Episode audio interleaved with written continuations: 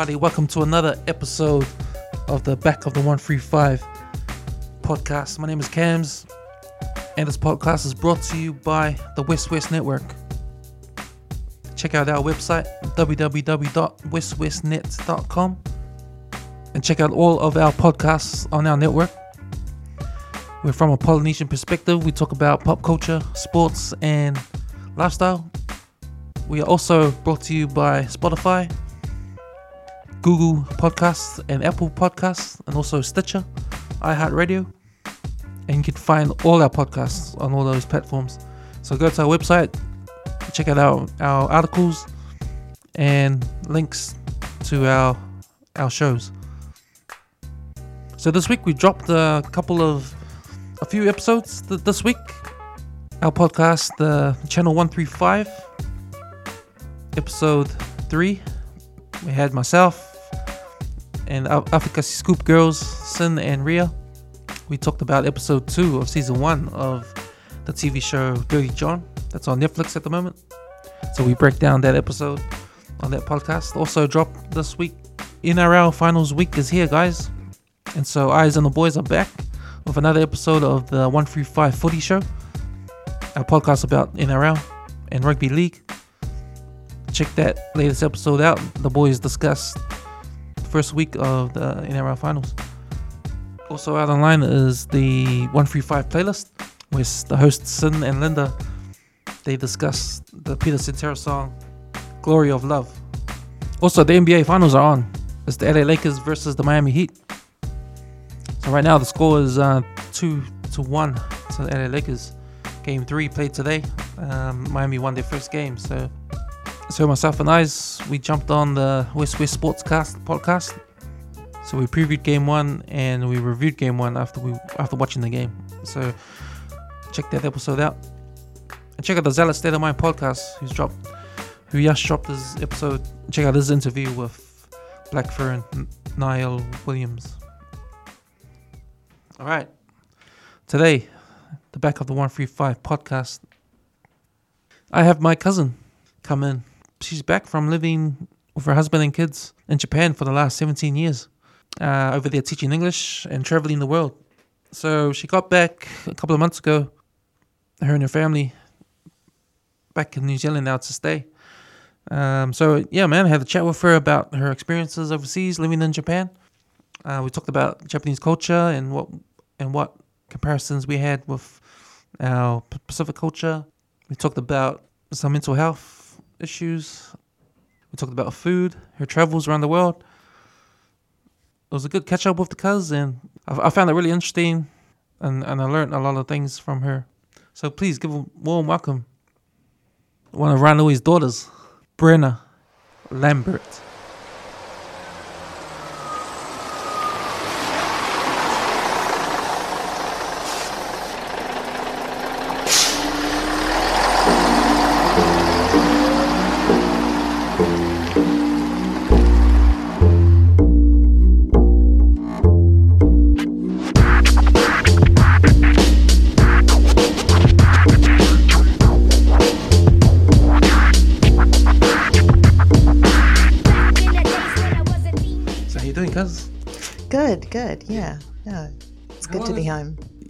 Man. Like you, you've been back in New Zealand now.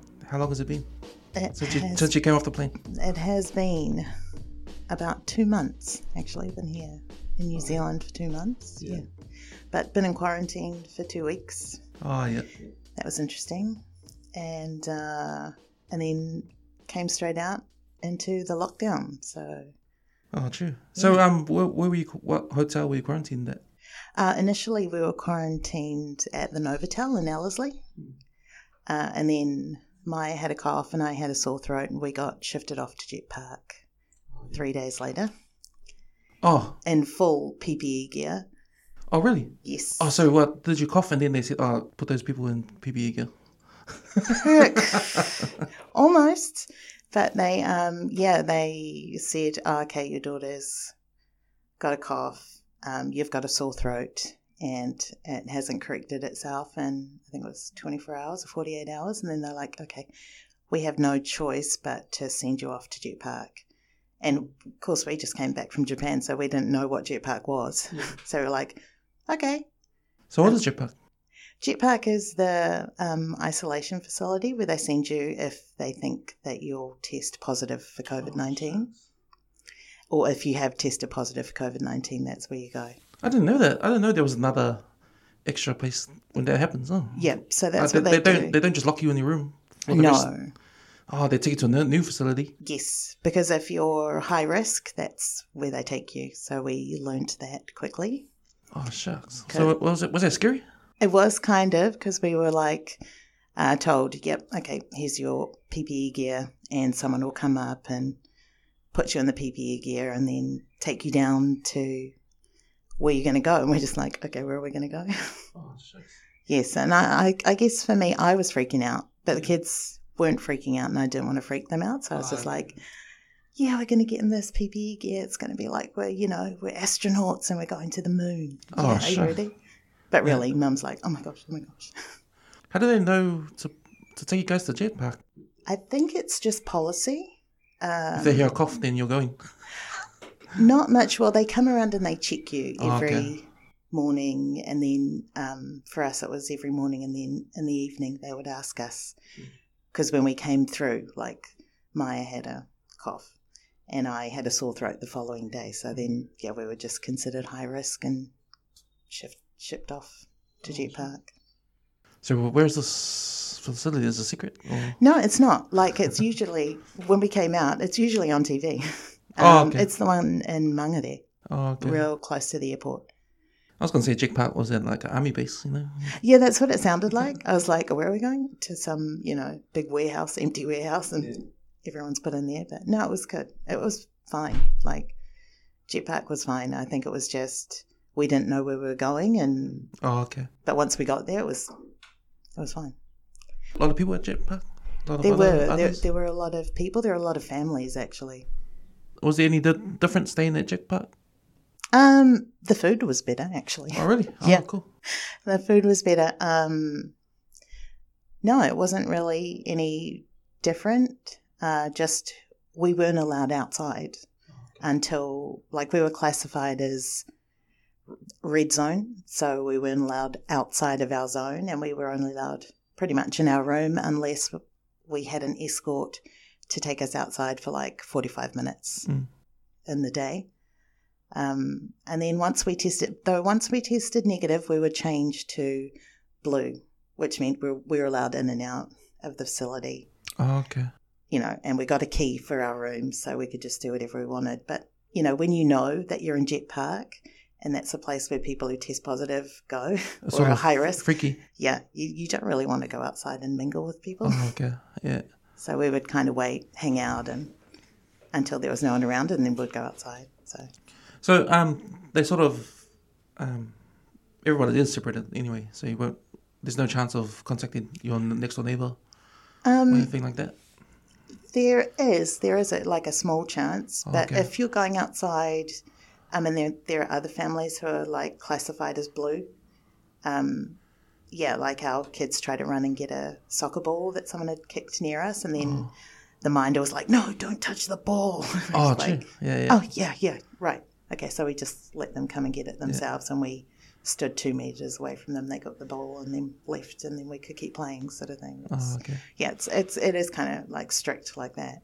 Did you come before the second lockdown or? No, we came. We got released from managed isolation into the lockdown that had just started that day. So yeah, true. so we just had two weeks quarantine and then straight down into the lockdown. Yeah. How, how do you feel about the way they've handled it in Ah. New- Zealand? I think New Zealand have done awesome. Mm-hmm. Like coming from Japan and seeing what's happening there. Yeah, it's good to be home. Just in terms of how things have been handled and the contact tracing and the testing, that just doesn't go on in Japan. So Mm. Oh, I really? mean, no, no, it doesn't. So it was just you know, New Zealand was that far away, safe place that we could always go back to, Mm. and and it is like it's good to be home. So how long have you been in Jap- living in Japan, uh, Brenna? Gosh, when did I leave here? Um, I think about 17 years. I think this is the 18th year I lived there. Wow, So I just come back. So you must have been real good because they, they you stay there for that long. well, yeah, they didn't kick me out, so I must have done something right. I think over the 17 years, man, that's that's gone. I want to say it's gone fast.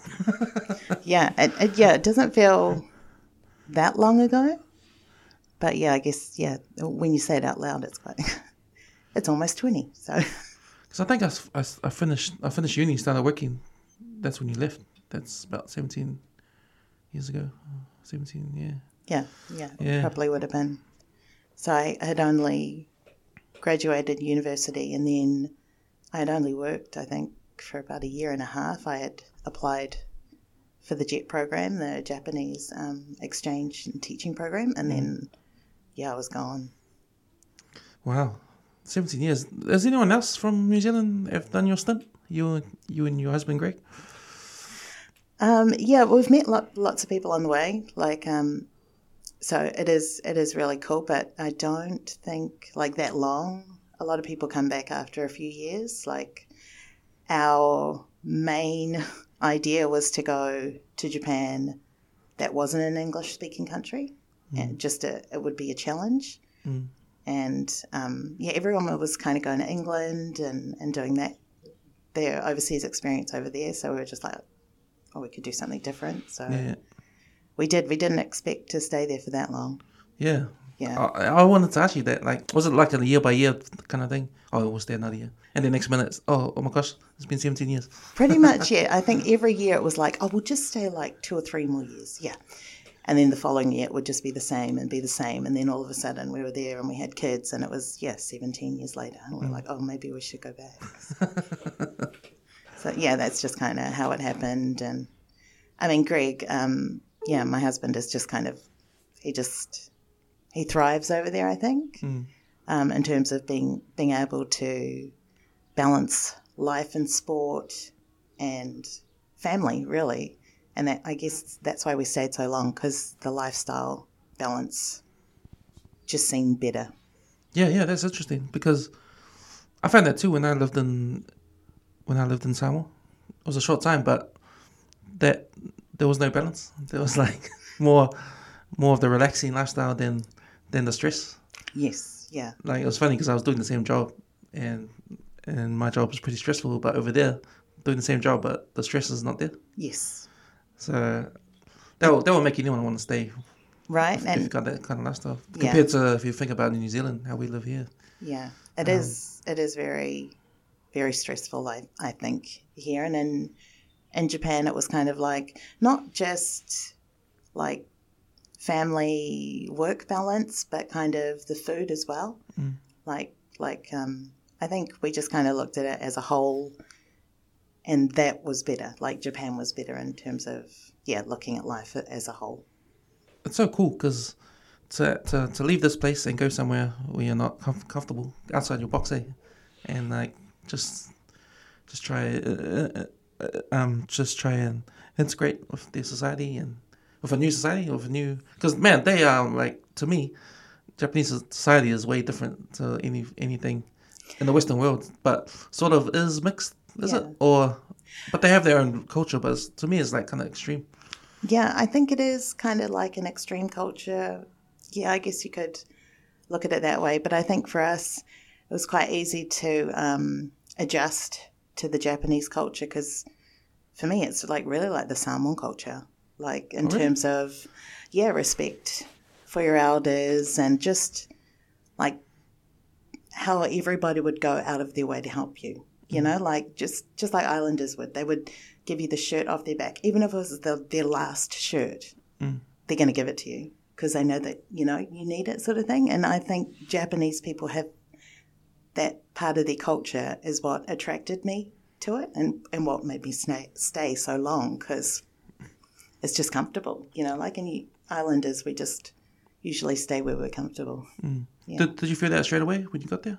Yeah, I did Oh, because pe- just the support and, and people would come and help you even though they didn't know me like they would just say oh yeah okay well we've got this for you and you know they they just would give you everything that they had Mm. yeah so for me that that's why it was easier to stay Yeah. Cool. So, you know, le- leading up to your trip to Japan the first time, you're studying to be a teacher? Um, so when I left uh, and I went on the JET program, the Japan Exchange Teaching Program, um, it was more for the money. Okay. Uh, So it was a place to go that was different, uh, that provided a challenge, and then it was it was a way to pay off my student loan. Like Oh, yeah, really, yeah. that's what it was, and to be closer to the world, to be able to travel, because that's what I always wanted to do. I wanted to be able to travel as much as I could. Mm. Um, and yeah, I guess that that was just the lifestyle. That was good. The money was good. They paid you well. They treated you well.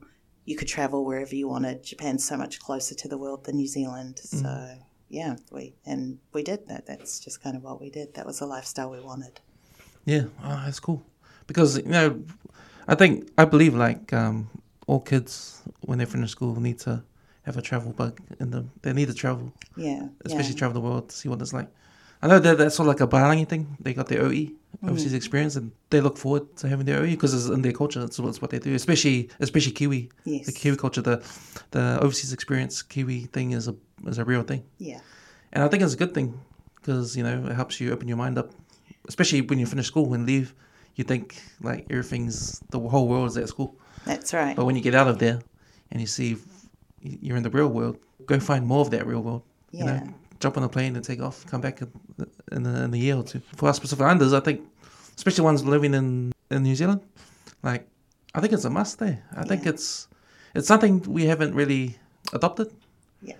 I think because you know our parents they came from Samoa, so it's like oh that's it. We do our best here, Yeah.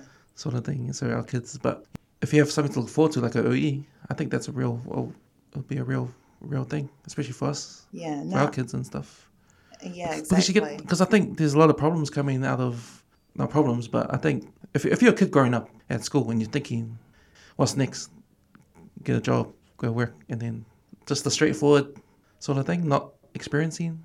Yeah, and I, I totally agree with that because I do think when we are in our little like world, that's all we think it is. So we're not extended to anything else because we're too busy worried about just exactly what's happening here, what's happening now, not looking to other things or other avenues that maybe could open up for us. So yeah, I do agree with you that overseas experience should be something that all Pacific Islanders do because it does open your mind to seeing things a different way, not mm. just seeing things like within your world, but seeing things outside of your world and then your perspective from the outside. Like I think it's really important to yeah, to develop, especially for growth, like personal growth Yeah, as well. I was. I think I was stuck in that when I was at school, Yeah. and I didn't. It didn't open my eyes until I left school and went and I went to uni. Just that little transition Yes. from high school to uni just opened my eyes a little bit, you know. And I thought, oh, fuck, you know, there's there's a whole new world out there, and, and why wasn't I thinking that before?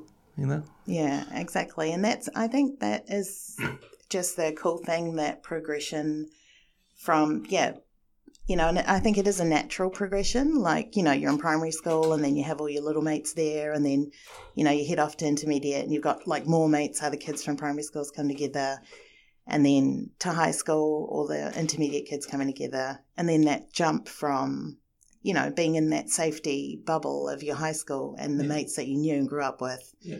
Going to university and challenging yourself. And it does, it does open up so many other avenues for you. And then just that jump to go overseas. Yeah. Like it's just even bigger. Yeah, that's right. And that's right. and it is like it is just it should feel like a natural progression that that you know you go through. So Mm, yeah, I mm. think it is definitely important. Yeah, that's right. And, uh, and that's why I like admire about you, Brenna, like how you done that. You went through that progression. You went from high school to uni to the ultimate one, going overseas, having that overseas experience, which I think, you know, I think every kid should look forward to. Every kid should.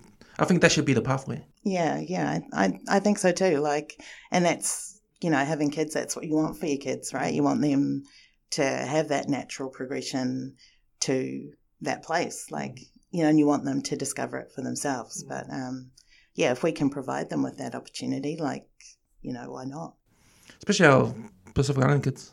Yes, Try to get that um, culture um, into us, eh, to do that, to look yeah. forward to something. Well, I think the other thing too is um, leaving your own culture and challenging yourself actually makes you appreciate your culture more Mm. and Yeah. recognize within other cultures the goodness of yours. Yeah, so for me, that was probably the main reason I stayed away so long because I could see how much good I had. Mm. Yeah, and probably the main reason I've come back. And it's interesting you said like you saw the similarities between our culture and the Japanese culture with the you know with the Yeah. the kindness because we're kind people Yeah. and stuff like that. you Yeah, know? I just yeah, that's exactly that's exactly what I saw. I mean, I mean, my Japanese homestay mum, she would just do anything for me, Mm. just you know, just just like our like our Pacific mums do for us. It's Yeah. just the same concept. Yeah, Yeah.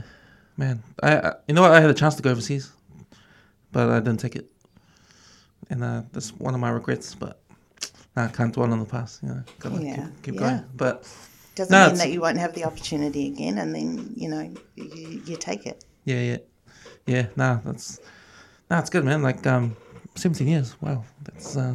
So over there, we you were you were just you were at a school. You were teaching at a school. Yeah, I was teaching um, at a high school, uh, and I was teaching international communication. So pretty much just uh, teaching English and teaching about my culture, um, and then that I guess kind of preparing. A lot of my students would come here for um, international exchange, or you know, that Korea is probably the closest one that they'd go to, or China. Um, so just kind of preparing them um, for a different culture because actually Japanese society is quite uh, it's a monocultural society. Um, So what does that mean? that that just means that it's only their culture. They Oh yeah. they really only know about their culture. They don't know a whole lot about others, like maybe superficially, but not um, in terms of being able to go somewhere and survive. Like, yeah, so um, yeah, they're very um, a, a patriotic country, I guess, but every like their rules were their rules, and they don't. I, think they have less than one percent, like maybe people from outside of Japan, like the international expat population is probably maybe 2%. I'm not sure. I might, might have to check. But Already. yeah, it's a monocultural society. Like, So it's not encouraged for them to go out, go overseas. I guess there are programs and it is encouraged for them, but I these are things that I've only seen recently and I've been there for about for 17 years. Uh, when I first went, um, it wasn't unheard of. Like there were lots of homestay programs, but it was more like the program I was on, the JET program, the Japanese government bringing in foreigners or, you know, that they thought were okay to come into the country, you know, kind of blocking them from, from everything else that was out there. So, Yeah, yeah. because being a, a monocultural society and also bringing foreigners in to Yeah. teach them, yes. like they they just pick and choose which Yep, other and that- cultures they want. Yeah, that's kind of kind of where it was at when I first went in. That's how I saw it. I was like, wow, they've got this amazing program, but they are just kind of picking and choosing who they want to come into their country and who they want to influence the people inside their country, sort of thing. So, um, yeah, even for us um, being on the JET program, you had to be university qualified and you had to have at least a degree. So for me, they were just kind of picking and choosing like the good people they thought would represent the international community well. So I think they kind of had a bit of a filter there. Yeah. So um, yeah, actually, uh, Greg and I had a homestay program where we just brought whoever wanted to come to New Zealand Oh. and see the real New Zealand. You know, like because they they do kind of have these blinders on in a sense that they haven't seen a lot of the real world. So I remember when um the, the you bring those kids up. Yes. Um, yes. I don't know what year it was, but when you guys came back for holiday, you, Yeah. you bring the kids. Was Yeah. it was it during Christmas? I remember. Yeah, Yeah. it would usually be Christmas, Yeah. and um, Greg recently started bringing them home. Like in March, he was bringing university students. Mm. Um, yeah, so it is. It's just kind of just letting them see like the real New Zealand, the real world, like without a filter. Like that's kind of the reason why we started the the homestay program and why he continues to do it. Like, Oh, okay. So how how big is that grown now? um, it well with COVID, it kind of Oh yeah, yeah, yeah. it stopped. So, um, Yeah, yeah, he's he still continues to do that and bring students over and yeah, does a farm stay and then has a homestay here in Auckland and yeah, it's it's for me it's like valuable for them to be able to see something without a filter. Like yeah. It's interesting that um that program you guys went on that pick and choose because did they identify you guys as Kiwis, New Uh, Zealanders? Yes, so we went like um, they do have a New Zealand contingent, so we have to apply, and I think, goodness, I think we applied in December, and they you don't find out if you're actually going until I think it's like May or June. Um, but you have to like jump through so many hoops just to get on the program. Um, yeah, they do an interview. You know, they ask you to do like certain things. Yeah, it, it's. It, I don't think it was as rigorous as like a lot of our friends who are Americans who came on the American contingent jet program. They said they had to jump through so many hoops and they had to do tests and things like that. So for me, from the outside looking in, I was like, wow, the Japanese government is just kind of choosing who they want to come into their country and influence their kids, which is totally cool. But I was just like, wow, you're not really allowing for anything else. Like, uh, I just thought it was kind of a a bad filter in terms of. I understand what they're trying to do, but I was just like, well, you know, all kinds of people live in the world, and you, you should be showing that as well.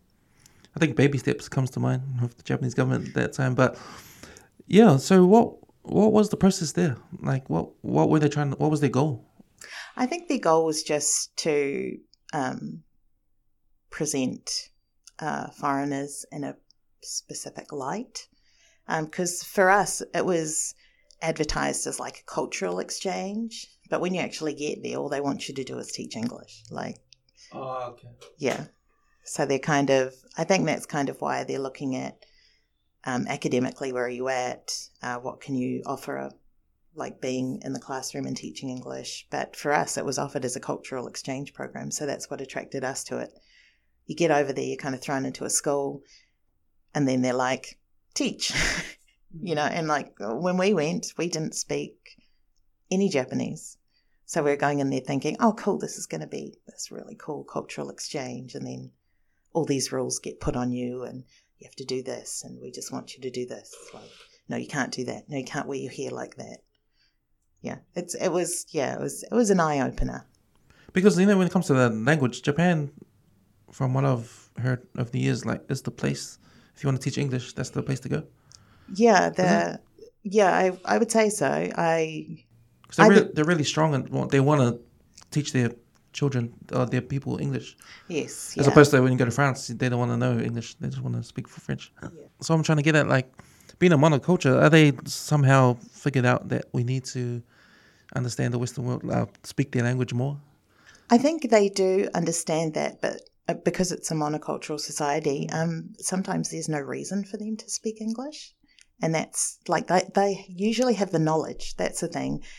They can they study for days. Like these, they they're just robots. Like they can just absorb um, information and you know spit out information, but they can't speak the language because inside Japan there really isn't any reason to because everybody speaks Japanese right? And it took me a while to figure this out.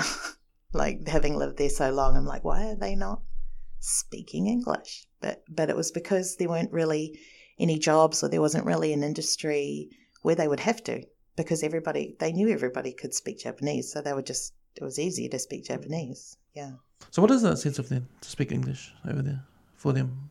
Is it to make is to go out and start something overseas and Yeah, I guess it's more for working for an international company Oh, if you're yeah. like within Japan, Yep. or working for a Japanese company and being like kind of um, shipped off to another country. So I also did that kind of work after I did the JET program, uh, working in companies and preparing them for overseas travel and uh, teaching them English that they would need overseas. So um, I worked for a plastics company actually, and a lot of their sister company was in England. So then, specifically, I had to teach British English because Oh. that's what they would be used to. And it was funny because in my high school they they spoke American English, so I had to put on my best American accent, and I would I would teach English with my American accent. And it wasn't until Greg's brother came, and he stayed with us, and he came to school with me one day, and I introduced myself, and I introduced him in my fake American accent, and he's like looking at me like open mouth. what are you doing? Can you give me a little example of your American accent? Oh, my American. Good morning, everyone. So today we're going to learn about contractions. Does anyone here know what contractions are?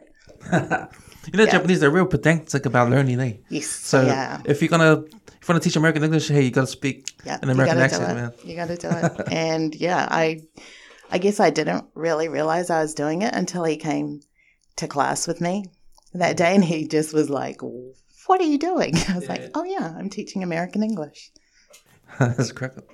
And uh, I guess you got to teach them the slang as well. Like if a British accent, we go in England, we go in Scottish, we go in Ireland. I, d- I did it. I couldn't even do it. Like I was just like, okay, I just found all this stuff online, and I was like, okay, let's listen to this. Let's do these exercises, and I would just hit play, and then they would do that. Yeah, my my yeah, my British English accent isn't very good. Crack up. It's fun. I was just thinking about like how um you know being a, a monocultural society again. Is it hard for them for students to finish school and go overseas to do an OE? Because I guess I guess you, you bump into Japanese people overseas anyway, living in different countries overseas. I'm interested to know why why they chose to live outside Japan, and uh, you know what I mean. Like if is there sort of like idea in Japan where kids want to leave and go live in America or live in New Zealand or live in Europe? I think now there is. Or is the culture so strong that they don't want they don't? I think when we when I initially went over there, yeah, I felt like um, the culture was so strong that everyone just kind of took their place. Like um, they kind of knew that you know if they weren't super smart or anything, they were going to work at the supermarket or at the gas station, the local gas station, forever and ever, and or they were going to run their their families, you know, business. That that's just the way it went, sort of thing. So they, I think they are in some ways they accept that that's what will happen. Whereas I think for us, we're kind of what's instilled in us is that you know if there's an opportunity, take it, or you know you, you we're always encouraged to kind of reach for the stars, you know, sort of thing. Like that's what we're encouraged encouraged to do, but they're kind of encouraged to know their place, um, recognize that there's there is a hierarchy, and um, yeah, I I must admit that when I first initially went over, there was a lot of complacency. Like people were just kind of complacent. They were just like, okay, well, this is this is my lot in life, and this is what I take. You know, like my dad's a farmer, and I take over his business, and that's just the way it goes. Like you know, there's no real um, fight for no, I don't do that. I want to, I want to be a real estate agent, or like I don't want to do that. Yeah. No, I want to start a business and go overseas. It was just kind of that's what you had to do. So that's what you did. So that was when I initially went over to Japan 17 years ago. I think now it's definitely changing um, with the world now being so small and the internet and, you know, everybody wanting to know what everybody else is doing. That there are probably way more Japanese people now coming out of Japan and seeing that there is a better life for them outside. Um, I must admit, my homestay brother is probably a perfect example. He was never one to fit into the Japanese society. And you could tell that from the get go. Like, I've known this kid since he was maybe 15. And you could tell just from, the, from his mannerisms, from the way he was, that he was not going to fit. Like, you know, um, square peg, round hole wasn't going to work. And he did. Like, we, uh, I remember Greg encouraging him, you know, you should go overseas or you should do this or you should do that sort of thing. And he did. Like, he went overseas, he went to Australia and he loved it. Like, he could be himself and not have to fit into this, you know, perfect world that he was supposed to fit into in Japan and he could be himself like he dyed his hair red and he just like he loves rock music and he could just be him whereas in Japan in the small town that he lived in he had to be that particular person you know and, and, and for me him leaving and going out was the best thing for him. He lives here now, actually. He Oh, lives here in New Zealand. Oh, yeah. cool. Because when you think about the um about the cities, Tokyo, see it, you see it on TV and stuff. The kids there adopted the Western world a lot, Yeah. especially the um the pop culture stuff, Yeah. stuff like what do you call it when you dress up in the character Oh, cosplay. cosplay. Yeah, and That's Harajuku girls, they love to. Yeah, yeah. it's big over there. Huh? Yes, it is very big, but I think um, what people may not see is that they do dress up like that, but still inside they're still that same kind of Japanese person. Like Yeah. it's kind of the outside. Mm. So yeah, but but I'm yeah, it is more accepted. I think that that, that that's a norm and that's okay.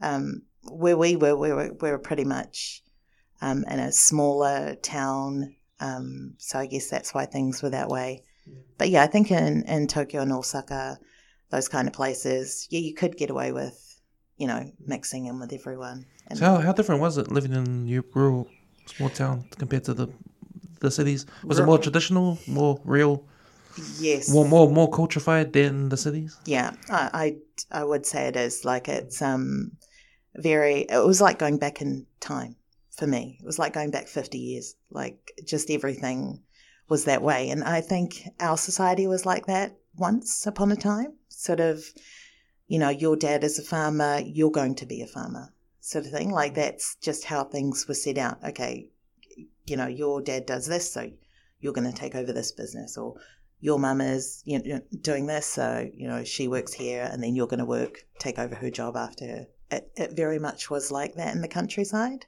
and they still had that same kind of mentality that you know that that's that's what I had to do. That's what I have to do. That's what my mum and dad want me to do, so I should do it, sort of thing. So yeah, it was kind of like in terms of traditional values, it was cool to see that those traditional values had um, had been they held strong on to those traditional values and those beliefs, and they still believed in them, and they lived that way. So yeah, it was cool. Did you spend all that time, seventeen years, in the rural town, or did, were you in in the in the cities as well? No, I think that's the other reason why we stayed so long, uh, because we did live in a rural town, and it um, it wasn't too much different to here. Maybe in terms of size, Uh, maybe it was bigger over there, but um, just yeah, you still had your mum doing the cooking, and you know, probably working part time, but you still had the dad who was working most of the time, and the kids at home, and yeah, you still had that like it was for us, I guess, growing up. You know that that's just the way life was. You know that's that was the nuclear family, and that's how it worked. But uh, nowadays, yeah, seventeen years later, it is it is changing. Lots more blended families, and yeah, lots lots of women who have been empowered in terms of you know Japanese women um, being empowered and doing what they what they feel is right, and not being held down by the man, Yeah. you know, sort of thing. So I must admit, like it, it was cool seeing that happen. Living, Again. yeah, yeah, seeing it pretty much, seeing it happen again, just in a different country. So yeah, it was cool. But they're happy, eh? I mean, because that's the only way. Is that because the only way they know how to do it? Um, yeah, I think There's no PC coming down there, eh? no, yeah, there's not. It's it's funny, yeah, their traditions, yeah, uh, are their traditions, I guess. But um, I must admit the mental health a- aspect of the Japanese society was uh, quite alarming, even coming from someone who's coming from New Zealand. In New Zealand, we, you know, we have a big problem with suicide as well. Um, but just the knowledge people had in terms of where to go if if you wanted to die, or, or where to go if you had had enough, or what you could do. Like, I think there was there was a suicide bridge. It was called the Suicide Bridge um, in the rural area where we lived, and you could go there. And it was t- I was told that the reason why it was called the Suicide Bridge was because it was high enough that you would pass out before you hit the bottom. And that's why they called it the suicide bridge, and that's why people would jump from there because of that information. And for me, that it, that was just so shocking that, that that there was like some science behind it, and they had done the research behind it to know that if they had had enough, they could just go to this bridge and jump off and know that they'd pass out before they hit the bottom. It goes across um, where we lived. Uh, there were there was the largest, one of the largest um, volcanic calderas in the world. Mm. So this bridge was built across where this caldera went down and in. Um, so pretty much, yeah, I don't remember how high it was, but the bridge was painted red, and everybody knew it was a suicide bridge, and everybody knew it was common knowledge to everyone. That that you you would pass out before you hit the bottom. So if you had had enough, that was your bridge. There's no barrier on the bridge or anything? There is a barrier, but actually, Japanese people aren't that big on barriers. Yeah, not really. So, yeah, you could easily get over it, stop your car over there and jump off. It reminds me of it must be really high then if you were to pass out and if they did the studies. Yeah, that will they. Imagine if it wasn't true. Just something to get people over the fact that uh, I wouldn't feel the pain. Yeah, yeah. But it was just a story to get you to do it. Yeah, but I mean, they they have they, Man, they that's bad. That's really bad. They have suicide forests. They have they have lots of you know. That's that the big one that stuff. came out on social media. The suicide forest. That yeah. That guy, that internet guy, went over and saw that person hanging and yeah. took photos of it and got he got in trouble for it. No? Yeah, because I guess it is. I guess it is culturally kind of accepted there that that is an option um, that is an option for them. Uh, it's okay that that for them is an option, and going into that forest with nothing and never coming back out is, is something that's okay. But not, but throwing yourself in front of the train is not because you're gonna upset the train driver. Yeah, because well, that's really like their culture. Huh? Like they don't want to disrespect anyone around that's you. That's right. They don't. Like if you want to do something bad, do it to yourself. The wow, which exactly. is like a, yeah. a, bubble around you, and everyone has their own. So you don't want to disturb that. Um, but for the the train thing, people get charged now. The family, whoever throws themselves in front of the train, gets charged. So they like um, they'll charge them however much the cleanup job was or how the train was line was disrupted. All of those things go onto the family of the person who threw themselves in front of the train. Mm. So yeah, they've I guess they've had to do that because yeah, in the seventeen years I was there, yeah, there were yeah there were a few. I do remember like the train would be delayed for some unknown reason, and then people would say, "Oh, maybe someone just threw themselves off the, the other train station. This uh, acceptance and you know normality to do that mm. to commit suicide in Japan. Like when, when I think about it, I think about those old those old World War II movies. Yeah, the Japanese they'll they'll stab themselves. Huh? Yeah, yeah. Because it's like an honor. Thing. Yes, yes. Like it's a shame to lose. That's right. So, and it goes it probably goes all the way back to the samurai. It, yes, it does. It's I think that's that's where it comes from because they are a traditional society and they do still think about those things. Like, so it has just modernized from that, as you say, like what the samurai used to do to um, kill themselves. Mm. Uh, yeah, and, and, that's what's happened, like suicide forest, suicide bridge. Um, yeah, you take take your life peacefully and and and it's okay. Have you heard the story about the um, Ronin? He's like a he's like a samurai. That the story is he, he killed all his enemies, and because there was no one left to fight, he killed himself. Because it was the honorable thing to do. Because he beat everyone. Yeah. And there's no he's he's got no use for his skills anymore. And then yeah. that's like an old story, old samurai story. And like yeah, that's deep, eh? Yeah, it is. It is.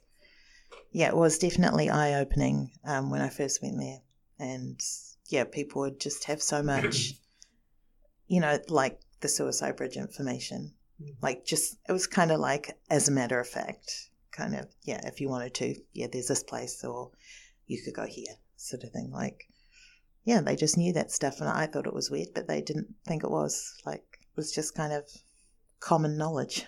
You know, when I also think about over here in New Zealand, there's a suicide problem here too, with especially with the um, the Polynesian kids. Yeah, oh, it's a big. When I think about you're talking about the Japanese culture, how it's like a hierarchy and the way they live, and it's expected. You got to be where you are, where you are, yeah. and you got to stick to that. That's sort of like um, our culture too, with living in the village and and you got the um, hierarchy there.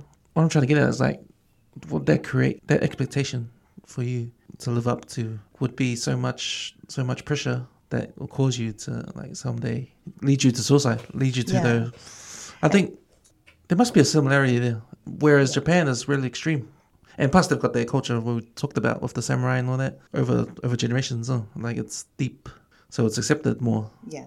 What what does the um the, the government there doesn't do anything about have incentives to they don't have like over here it's hard out. We've got um, suicide um prevention. We've got places you can call. Yeah. It was I think it was mental health week last week, and Yeah. you know it's talked about. You see it on social media. Um, a lot of a lot of survivors are coming out talking about mental health. It's it's out there to try and stop it. Yeah, that's right. And Is that the same in Japan? No, I think in Japan it's more. Um, I think there is Lifeline and there are places that you can call if you need help, but I don't think it's advertised the same way. Um, it is still, I think I've said this a million times, but like going back 50 years, it's kind of an embarrassment to feel that way and you have to kind of keep it inside. That's kind of what I pick, picked up from people. It was like just something that wasn't really talked about. Um, you didn't really talk about those feelings. Um, people could see you suffering and try and help you, but that may have not may not have been the help that you needed. But there, yeah, for me, it's not really advertised the same way as it is here for us. But yeah, I think they are under so much pressure in terms of working hard and you know trying to keep everything going, and then uh, reaching that point that they they don't they don't seem to have the same support networks that we do. So um, yeah, even talking to my friends about feeling down or or um, you know how they would handle certain things was not always accepted because it was kind of something that you were supposed to like you couldn't overstep that mark sort of thing? Like their mental health is i think for me um, from the outside looking in is something that they really don't have a good hold on. Um, and i guess that's why those places like the the suicide bridge and the suicide forest are accepted because they it is kind of for me like something that they're supposed to handle themselves but you know we can't. And and i mean we know that we can't but they're they're reluctant to reach out or reluctant to i guess appear uh, vulnerable. For me that's what it is. They they don't want to appear vulnerable. And like i said with the hierarchy in terms of where they're supposed to be and and and what they're supposed to have sort of thing yeah there's that pressure there as well. And um yeah, I, I, I think um, coming to the other part, what you had said before about our culture and their culture being similar, I, I do feel like our cultures are very, very similar um, in terms of, yeah, we have expectations and we have to live up to those expectations and we do, do feel that pressure, right? So, yeah, I, I, I do feel like our, our culture is, is very similar. It's out over there. It is like um, when I think there are some anthropologists who said that we came from the east, that we did migrate from Asia. Yes. I, I, having lived there for 17 years, I totally believe it. Like, just in terms of the language, too, like the sounds of the Japanese language and the sounds of our language. Um, yeah, similarities in the culture, the hierarchies. Um, it just reminds me of, you know, the days when mum and dad used to tell us about stuff. And, oh, I had to, you know, walk for 50 miles, you know, like to do this or to do that. And I had to do this for this person or that for that person. It just reminded me of that, like living there and seeing and, you know, speaking with a lot of the, the older folks in Japan, like, because they had those kind of stories. And yeah, it, it just, yeah, totally reminded me of, of our, our culture in the Pacific. It seems like there needs to be a big cultural change over there. Like, 'cause it seems like it's part of the culture. The, the honor thing Yes. to live up to it. That's if you take that away, you're taking probably fifty percent Yeah. or a big chunk of their their Yeah. culture away, and, that, and that's a hard thing to do. I imagine over here, like you know, when I said about these big campaigns about trying to stop suicide, Hmm. trying to get people to talk more. Right. Well, now we've recognized when people are depressed, and we and and the next person says, "Oh, harden up, man. Don't worry about all that stuff. Harden up." We recognize now that that's not the way to go, Right. and you got to talk about your problems. Talk, be more open, Yes. and try try to get through that. In Japan, that's sort of like saying, "Hey, you can't." Their honor stuff back in the days, that's not true anymore. Yeah, pretty That's much. pretty much yeah, doing that to them. That's and that that's why I guess it is, is such a hard thing that to change for them. It would be such a hard thing to change because it is so ingrained in their culture that honor and that knowing your place and knowing the hierarchy and yeah, Mm. knowing if you're not meeting that standard that that's what you do. You know, if if a kid commits suicide, does the family accept it because of the culture? Yeah, I think they would still have like conflicting emotions, Mm. but they're just not um, not as quick to acknowledge that you know that it's conflicting. But they would go back to the honor and be like, "Well, we have to do it this way because that's just the way it's done," sort of thing. Even if they had conflicting emotions about it, Mm. maybe they wouldn't bring it to the forefront. They would they would just let it simmer. And that's kind of well what I've experienced happens. Like they just kind of um, accept it. Like, Mm. Man, that's so interesting, eh? Yeah, yeah, it is. I mean, and so um, sad and eerie as well. Yeah, Having those like names, Suicide Bridge. yeah. Suicide, Suicide Forest. And everybody knows about Fuck, it. everyone knows about it. And, oh yeah, Yeah. that's Suicide Forest. Yeah, And next we have the museum. You know. yeah, pretty much. Yeah. On the next stop on our tour, don't mind the clothes that have just been left over there. Somebody's just gone for a walk in the Suicide Forest and not decided not to come back. So, yeah, it is real. It is a real place, and Okay. Uh, yeah, just killed bit- that one. Sorry. It's a bit. Uh, the mood just Yeah, went that's a bit bit down. dark. That was too dark. Uh, what else? What else have I done? Um, Yeah, I don't want to touch about. Um, so where have you been around the world? Because you said earlier that um, it's a good jump off place, Japan, yeah, to go around the world. Is It it because of the prices or the? Uh, yeah, it is uh, the yeah, just I guess location, location, location. Um, Japan is pretty much right in the middle of the world, um, so we're yeah, we've been able to travel to lots of places. I've been able to yeah, I travelled to Europe, and I think I'm up to about goodness, how many countries now? Thirty nine or forty? Like it, it's just the place to be able to travel from, and it, like I said, um, it was the lifestyle that drew us Mm. to there, uh, being able to work. And then, you know, Kiwis, we work hard, we play hard. So holidays would come up and we wouldn't stay in Japan, would be out. Would just, okay, let's go to Turkey. Yep, okay, where, what else is close to Turkey? Oh, yeah, okay, yep, let's go around there. You know, that's, that's just was our thought process. Mm. Try and get in as much as we could, um, as many countries as we could. And yeah, that's just kind of what we did. We just, um, you know, when you're out there and you experience something new, you always think it does just open the world up that little bit more to other things. I guess, yeah, just that analogy of coming from primary school to intermediate, mid new people, intermediate to high school, high school to university. You know, Mm. you just it just opens and opens and opens, and it keeps opening, and that's just kind of what happened. We just, yeah, we just kept traveling. Um, yeah, I guess South America probably would have been the most eye opening um, in terms of everybody thought I was um, Greg and his brother. Oh. they thought that I was just I was just the, the girl to hold the bag. I, Um, so we were traveling through Peru, and everybody would come to me. They would never look at them. They would look at me, speak hard out Spanish, ask me, you know, like probably they were vendors, so they were probably trying to get me to sell them something or get them to buy something from their store, and I'm just like.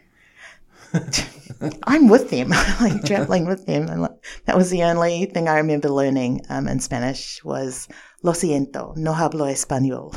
Like I don't speak Spanish. That was the only. I'm sorry, I don't speak Spanish. It's the only oh, thing I remember. Is that what I meant? yeah, that's, That's, what I what I said. meant. Don't lie. You just spoke Spanish to me. Yeah, yeah, right. Should have done it with a Tierra accent. It's like saying, "Oh, I don't speak English." Yeah, yeah. That's oh my goodness. That's what all my. That's what all my students could say perfectly. I don't speak English. It's just like you just did. So, were- were these holiday trips like? Um, how long were they each? Uh, usually, uh, we did South America in a month, I think, Oh, yeah. but we only went. So it's a good amount of time. Oh. Yeah, so it would usually be during the um, holiday breaks. So they have a uh, summer break from about mid July to the end of August. Mm. So we'd usually plan like a good chunk for there. And then the winter break which we would usually come back here, come home, um, summer here, winter there. So that would usually be three weeks. We could usually stretch it out a bit. Mm. So yeah, yeah. I was following you guys' photos, especially on Greg's page. Oh, So you're hardly yes. on. You're hardly on Facebook. Eh? No, me No. and Facebook. Yeah, not but, really. But yeah, there's a lot of amazing stuff on there. A lot of amazing photos. Man, you guys got like 100 gigabytes of uh, photos, of photos around the world. That's, that's that's really cool. That's really yeah, cool. no, travel was like one of the reasons we we went out Mm. of New Zealand and not just to you know work and live in Japan, but to be able to see as much of the world as we could. And I think when we had kids, we thought it was going to stop. You know, you just kind of have No. this thing See in your mind. Yeah, that oh great, we've got kids now, we can't go anywhere, but we didn't. We we just kept going. We just took them with us. I see you guys are doing some intrepid journeys as well. Yeah, we yeah. Off the, off the beaten track. Yes, yeah. That's probably the best way to do mm. things. I mean, it's cool to go to the, you know, main places and go to the sites, but I would always, yeah, I'd be reading, forever reading other people's travel blogs and thinking, oh, we could save some money by going up that hill and catching that local bus and going around the long way and would still get to the same place, you know, and, and have an adventure on the way. So for me, travel doesn't have to be about the money. Like, you if you you know research enough, you can find a way around it, and yeah. So for me, that that's the best thing about traveling that I loved going a different way to everybody else. Yeah. Yeah, that, that's cool things about travel, especially when you travel by yourself, because you're in control of when you go see what you want to see. Sometimes when you have someone, you can drag them along. Sort of. Yeah, that's right. Yeah, d- d- let's not talk about the, the fights we've had on travels. but I, but I must admit, um, traveling with kids was much easier than I thought, Mm. and people are just so kind and courteous to you because you do have a baby or you have three of them. Um, yeah, so they would be like, "Oh, you can go go ahead of us. It's okay." Or I Oh, remember yeah. we were in India and we were standing in the longest line to get through immigration, and the guy at the front just saw me with a baby attached to me and a you know a little one on the on my arm, and he just waved me out and he said, "Come." And I just walked past all these people giving me the evils, and they're like, "Come on, come through," and I just could just go straight through. So for me, that's cool. Like that's just something that's universal. People just seem to be Yeah. cool with you traveling, like with kids. Did the lady giving you the evils, did she have a baby too? no. Yeah, she, no. She, but everyone was just standing in the line waiting to go, and he just like waved out. So I was just like, "Yay, thank you." So you've pretty much been every continent then, no? Uh, Was that, is that Africa? Oh, we something to tick to off the list? yeah. Did you tick all the continents off. no, uh, we. Yeah, I guess we have really. India, what was that like? Did you go to the slums and that? Have a look? We did. We kind of like to stay in places like that. We don't like just to visit and stay in a hotel. We usually try and do Yeah, yeah. Like thi- live. That's my idea for when when I go overseas. Yeah. Like, not to stay in the places where the tourists go. No, yeah. you want to go see the real, Yes. the real places. Yeah, the real dirty places that you would see anyway. Mm. Like so, um, yeah, Any, any Delhi belly we did like straight off. Man, everybody gets it. That's Uh, why is a thing because um, everybody gets it. I think. I don't know. Actually, no, it wasn't straight away because we initially stayed um, in Jaipur because we were there for the Holi festival. Mm. You know that, um, and then when we stayed there, it was fine. I even ate food like from the markets, and this dude was like crouched down, peeling potatoes with no shoes on. You know, like Greg was like, "Oh, you can eat that food." I'm like, "Yeah." Why would I not? You know, Oh, I'm in, tough. in I'm in India. Tough. And then I did not get sick from any of that food. Oh, We went to McDonald's. I got some from there. Yeah. From, I think it was from the mayonnaise because it was hot. Like, and I was like, mayonnaise isn't supposed to be hot. but it was in the burger. And sure enough, after that, we were, we were sick. So, Oh, There's a lesson, guys. Go to the markets. yep, yep. at them. The dude markets, with no food. shoes on, crouched down, peeling the potatoes. Yeah, Serves the best food. yeah. It's, funny because when I was in Hawaii in um in Chinatown because they got Chinatown there, and man, there's no. Uh, you think there's no like A for hygiene? There's no A anywhere. I think it's like Z. yeah. you know, and it's like the animals are there, like Yeah. alive. Yeah. Fuck, I, I, I, I thought we're in the I thought we're in the states. I thought that you can see this in like Indo But you're in Chinatown, it's different. Yeah, Yeah, no, yeah, exactly. China, um, yeah, we, we've been to China a few times too. So, um, yeah, that's just kind of normal there. Like the, yeah, you you want to eat fresh. that, that's how it works. Did you try those like insects? No, I, I- yeah, I couldn't really do Are you that type of person to try new foods? Not insects and not like grubs or anything, but Oh yeah. like I did, we did do like the frog's legs and Oh yeah. What was that like? just tasted like frogs. Just tasted like I was eating a frog. And we ate, I ate frog in um, Vietnam. We went to Vietnam, and okay. that's like a delicacy there. So there's this frog just sitting there, like like full frog, and then you just like eat it. Oh. Uh, They- yeah, because the I thought it would be cut up, so it looked like you know it was part of the meal But sort of thing. it's- But it was like a whole frog Oh, sitting so on you top of the rice. to- you just have to keep it in. Yeah. Eat the meat. Well, people were just kind of chewing it, and then you know the legs kind of still stay intact. Mm. Yeah, it was interesting. It tasted, I guess, what a frog would taste like. Everyone told me it would taste like chicken. Yeah, didn't taste yeah. like chicken because it looked that- like a frog.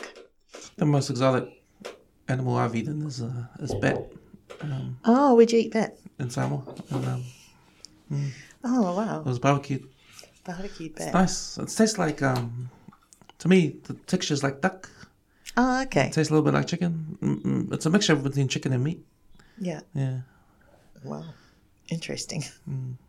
What did they put on it though? Like bat, just barbecued and Just some kind of sauce, or Nah, just straight. did it have like fur on it?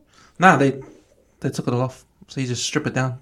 Yeah. You just cut off the wings, strip the fur off, cut the head off, and just get the meat and the body. And Oh, just okay. Chop it up and put it in the barbecue. Yeah.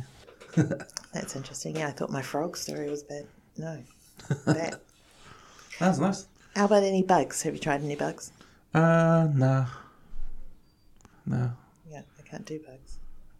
I mean, but I would do it if I was in like those places, Indochina, Yeah. where they sell it on the street. I'll try it. yeah. Just for the.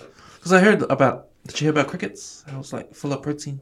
oh wow. Yeah, It's like it's got same, like if you have if you have if you have crickets, like the amount of protein is like having the, like a protein shake. Oh wow. Oh, maybe I'd try cricket then. India, where, else in Tripit? What was Where what, else did I what was in South America? Because man, when I think of South America, I think of the meat, the food. Yeah. We where do we start off? We started off in Brazil and we went to the big um, water, waterfalls. Oh, um, that that kind of borders uh, Brazil and Argentina, and I think it's Paraguay. Hmm. So we went down there. We started down there, but yeah, the meat we ate llama actually. That's what we ate there. Hmm. In Bolivia, we ate llama, and um, just yeah, just the food. I just love food. it was Did- fine. I like yeah. llama. It tasted a little bit gamey, but oh yeah. it tastes yeah. like meat. Yeah. So yeah. How was Brazil? Was that? We didn't really stay there Oh okay. that long. We stayed. We flew to um, Sao Paulo, Yeah. um, and we were only there for a little while. Um, to be honest, I didn't really like Sao Mm. Paulo. It felt really kind of lawless. I always felt like I Oh, was yeah. watching my back, Yeah. Yeah. sort of, uh, you know, someone coming to take something from me. It was probably just I shouldn't have felt that way, but that's just what it felt like Mm.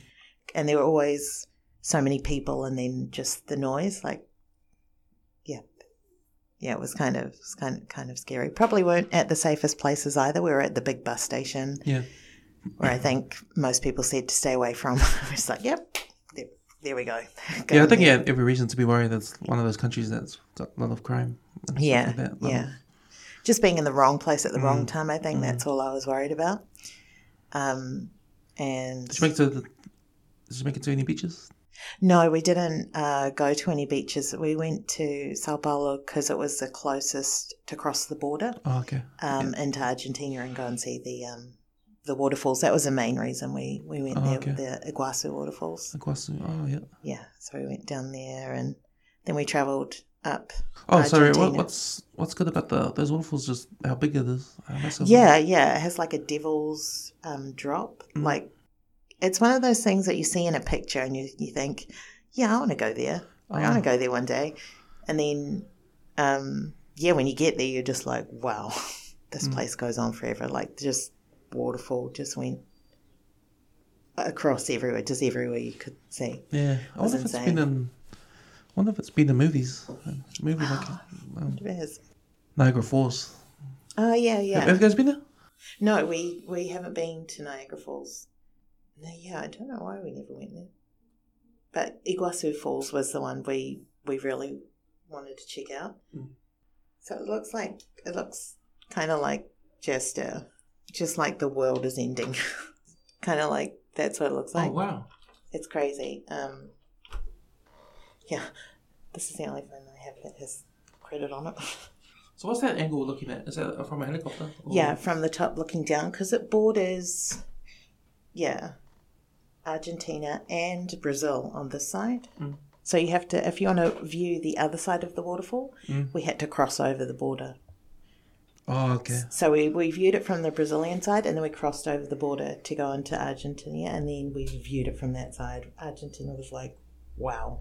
Just, it looks crazy. Like that's how far, that's how long it goes for. You have to cross a border to see the other side. Mm. Yeah. Was, So we- we're in a standing position when you see it. You can't see it from that angle. You gotta. You're down. yeah. So Oh, okay. I think it was the Argentinian side. You're kind of down looking up and you're, you're like right next to where the waterfall, water drops in. And then if you go around to the other side, it's kind of you're kind of a little bit higher, and you just all around you is the water, like the waterfall coming in. Yeah, it's pretty crazy. So how do you? Is there like a a border control at that place? So when you go. From, Yeah, oh, yeah. So you had to cross the border. So I had like I think we crossed a few times. So um, so we um, crossed over a few times. So I had like because you had to get a stamp going in and then a stamp coming back out. So even though we just had just crossed the border over two countries, I think I had like eight stamps in my passport from just going to Going see it. forth. Yeah, going back and forth. Yeah. Yeah, it's pretty fun. Yeah, that's amazing. Wonderful. Yeah, I, I wish I had more information for you. Because it looks like it's going in in the ground. Oh, Yeah, it looks like there's just like that's where the world ends, falling, and it's yeah. yeah. that's where it goes in. Highly recommended if anyone's going to South America. yeah. Definitely a place to go. So after that, where did you guys go? Uh, after that, we went through Argentina and we worked our way up to Bolivia. We went to the um, salt flats. So I had never heard of them until we had, were planning this trip. But the salt flats, uh, it's like a salt desert, but Oh. um, instead of sand, it's just salt. Oh, So it's completely white. And just like, you know, when you go to the snow, you can get blinded by it from the, you know, the sun reflecting off it. So it was crazy. So it was just like white everywhere and then pink flamingos. So pink flamingos were like in the water on the side Uh. of, yeah, where the desert ended. It just, it was insane. Mm. But it was really cool. Yeah, U- Uyuni, I think it's called. U Uyuni. Y U N I. Uyuni. Yeah, in Bolivia. Salt flats. So was that the trip? Just Argentina, Bolivia, and then you guys went. Uh, and then we, because we had, we were pretty a, much just traveling uh, by bus Mm. and by train. Um, and then we went up to Peru. So we went to okay. Machu Picchu. Oh yeah, yeah. That's one of the places. A few of the boys are keen to go see. Yeah. Did you yeah. see? Did you feel any like spiritual awakening, like what they say when you're up there at the top? It it felt very surreal. Like, um, yeah, I guess it. Yeah, I guess it did feel spiritual. It kind of felt like, wow, we're here. You know, like just the the same kind of thing. You see something in a book or you see something on the internet, but actually being there physically, and Mm. yeah, it was it was pretty cool. Did the kids go? well? No, they okay. that was before Oh, okay. the kids. Yeah, So um, how long is the climb? We didn't climb, we cheated. Uh, Oh, like I said, I um, had researched and I found that travel blog Yeah. that I didn't have to go, didn't have to do what everyone else was doing. Um, I could take the local bus from a place called Ollantaytambo and I could we could go around, go to there, and uh, then come across. So Oh, okay. that's that's what that's what we did. Yeah. Oh, nice. Yeah. So cheetah, cheetah. but yeah, not sad about it. I think it saved me like I don't know, 150 American dollars.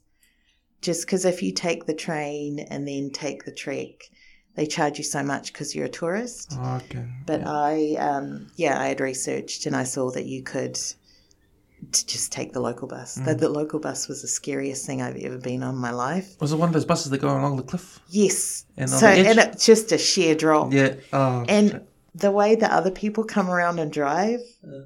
Like just they just fly around the corner. I was like, please don't let us die. please don't let us die. Like there's I, no barrier on the. there's no barrier. Fuck. There was nothing, and uh, yeah, it was pretty nerve wracking. But it was, I think, a dollar fifty American or something to get go on this bus to get us all the way up to where we Yeah. needed to be. So I was just like, local people do it. I can do it.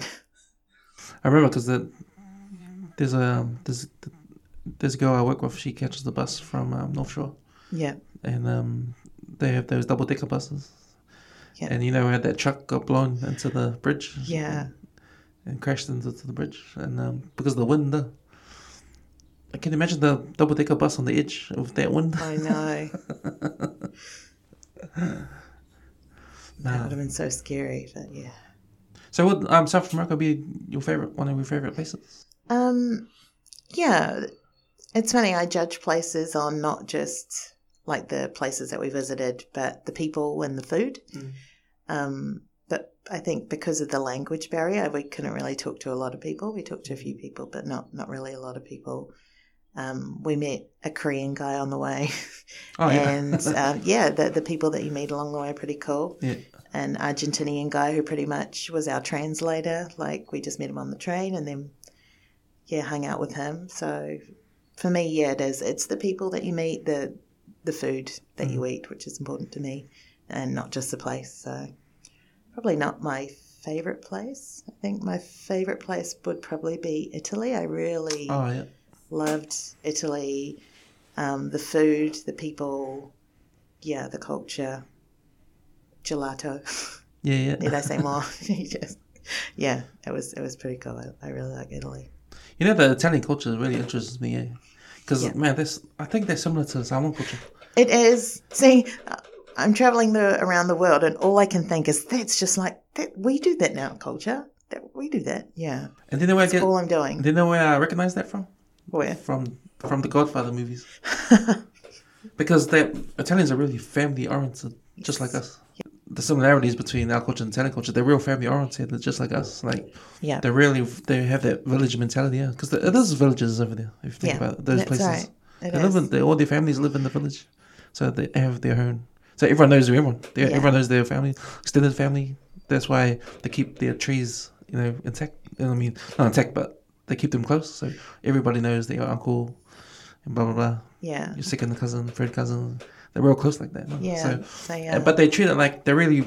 That's really their culture, their family. yeah, and they are It's the so us. welcoming. Yeah, they are Mm. very. They're just so welcoming of whoever gets brought into that circle. Like, and you are really privileged to be in that. Like, we were lucky. Greg's brother was living there at the time, and um, we were pretty much just kind of brought into their circle, and that just opened up the circle for us. Like, because we were visiting them, it was just kind of straight away your family. What do you need? What What can we get you? It did. It just felt like we were in the Samoan culture. It's like that's what we do in Samoa. Like Yeah. that's what we do in our culture. oh hi, nice to meet you. You okay? Do you need anything? You know, and that's exactly what it was. It was just, do you need anything? Can we get you something? And then even when we didn't need anything or we didn't want for anything, we were given something. Because KJ, we had KJ at the time, and I think he was like one and a half. Mm. Um, just toys for KJ because we had a son, and he was there with us, and you know we're on holiday, and yeah, it was toys. The next time, you know, this guy came and he's just like, "Yep, th- these for KJ and these are for you," and that's that was just that's just their mentality. Once you're brought into that circle, yeah, it was just so cool. So whereabouts did they stay? Uh, they stayed in Rome, so Oh, okay. um, I think Greg's brother was working for the UN at the time. So um, yeah, we were just brought into their circle, and it was just so cool. Mm. Yeah, just amazing. Like just how how nice they are. Like just like, oh yeah, come on in. It's all right. Yeah. yeah. And uh, is that how pasta is supposed to taste like over there? Oh my gosh, I bought so much pasta when I left there, like just the fresh pasta and um yeah, it's just it's so good. Mm. Yeah, I ate pasta, I ate pizza. I, I didn't really like the pizza is kind of the traditional one is kind of thin and you know has a lot of meat and like not lots of meat, but not as much cheese as we do here. like Because I always thought pizza comes from New York. The New York, uh, um, the American Italians invented pizza. yeah, yeah. That's what I always thought. yeah. mm, Maybe they did have pizza there, but it wasn't my idea of pizza. Like it was, yeah, what what they had. So yeah, but it, no, it was nice. Like I I must admit, and yeah, gelato was like my best friend. There was like gelato stores. So the, the European trip was that a whole different trip? Uh yeah, that how, was how long did that take to do? the European trip. Goodness, I think we were gone maybe for a month as well. Yeah, it was probably a month because we um, squeezed in uh, Italy and Egypt and um, where else did we go? Um, Hungary and um, Czech, uh, Prague. We went to Prague. So we went when it was um, Christmas time because I wanted to go to the Christmas markets and Germany as well. That's right, we squeezed in Germany. yeah, so it was nice. Just like because the train, you can get anywhere on the train, and um, we were kind of staying with family. So Yeah. That's my other hint and tip for traveling: stay with your family, Yeah. make friends, stay with your friends. Cuts out the accommodation cost, and then yeah, if you've got kids, babysitters. You know, because you know, since we're talking about food, I just want to go back to Japan. Like, there's a lot of good, nice dishes they have over there. Yeah. And, you know, we mentioned Japanese people being pedantic about things. Food was probably one of the biggest Yes. ones they're serious about. Yeah. So, when you, when you compare f- uh, the Japanese food they sell here, I think they're mostly from made by Koreans. Korea. Yeah. Yeah, even that's interesting because I don't know why. Because Korean food is nice. I don't know why they can't make Korean food. Like Korean barbecues was one of my favorites. Yeah. Like, and I think they're they're they're, they're mostly all in, in downtown. The Korean barbecue places. Yeah. Man, I love them.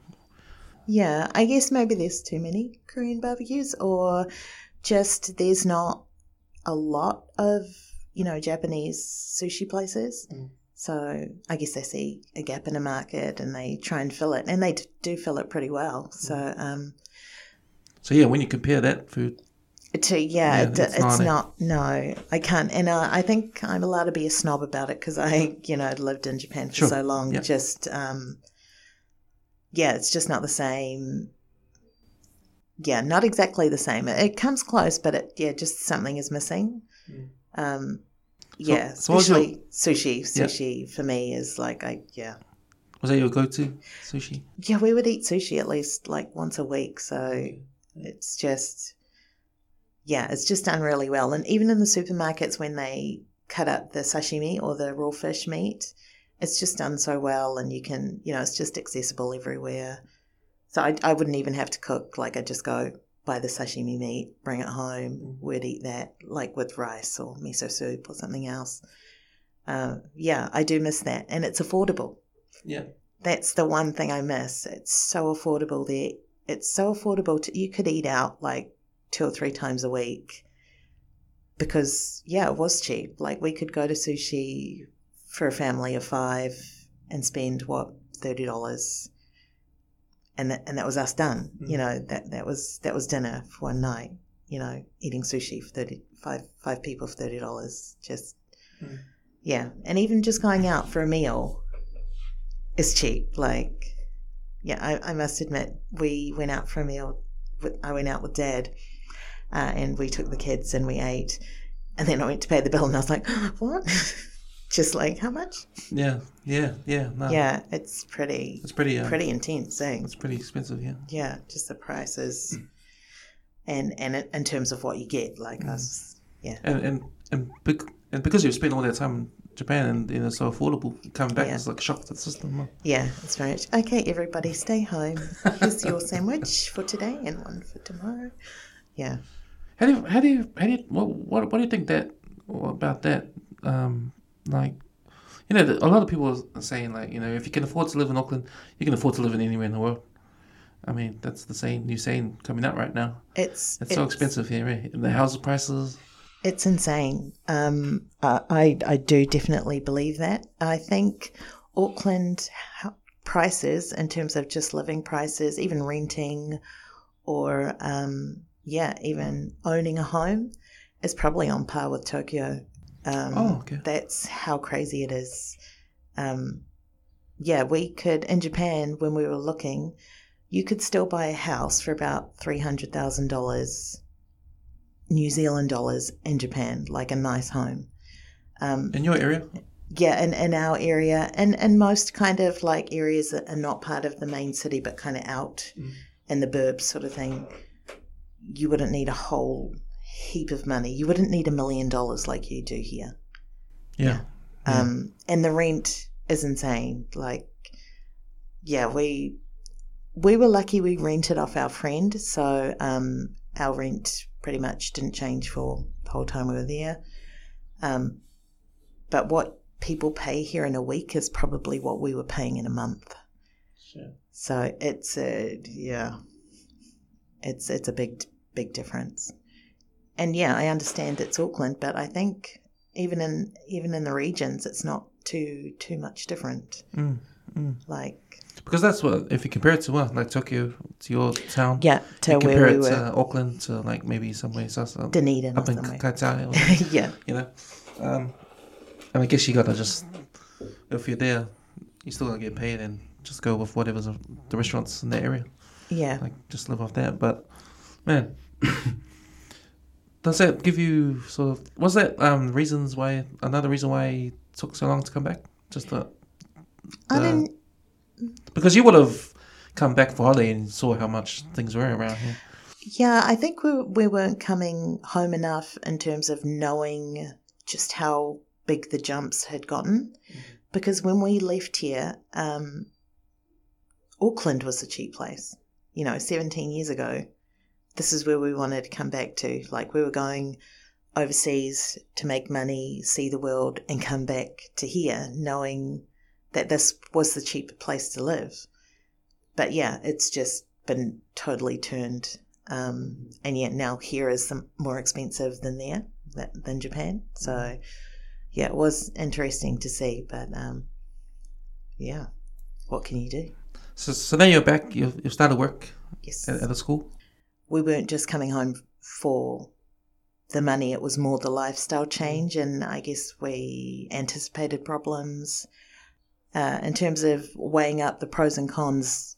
This is where we wanted to be at this time. um, yeah, it, uh, I don't know how Aucklanders do it, but I must admit, coming home and having that community feel that you have here, and just that people, you know, that that part of our culture that is, yeah, people will take care of you, and you know, th- there is someone out there to help you um, get where you need to be or help you, you know, do what you need to do, sort of thing. I mean, and that's kind of um, the other reason why I've come back. Uh, because you don't always have that in Japan. Like, and I think that is definitely specific to here. Mm. Yeah. So yeah, I think I think it's going to be tough, but I think we will. Yeah, we'll get around it and Accept the challenge. yeah, accept the challenge. I've I've also kept some of my Japanese students. I t- still teach them on online, Okay. Yeah. um, so that will help my income a little bit. yeah, yeah. Um, I mean that's the thing. Yeah. I mean, in terms of being surviving here. No, you're right. You're exactly absolutely right. Um, in terms of like um, other forms of income, like I think that's the way you have to do it these days. You know? Yes, you you, you do. Like, like working for the man isn't good enough anymore. No. Not like the old days. no. I mean, remember, remember back in the days, like our parents, you could have one person working and we'd still be fine. I remember my old man, he got made redundant and Yeah. stayed home those times, and That's it was right. just my mum that was working. We were like in primary school then. Exactly. Yeah. We you make had- it work. What would it if you want it to work? I know, but the New Zealand economy was strong. Yeah, Still, that- that's so- true. Families could afford to live on one income and still have the the bowl of roast every Sunday. Yep. You know, you still true. get your toys for birthdays. You still get you still get get to go. There was nothing you couldn't afford Yeah. at that time in the in the eighties. But now it's like we can't. I don't think we can go back to that anymore.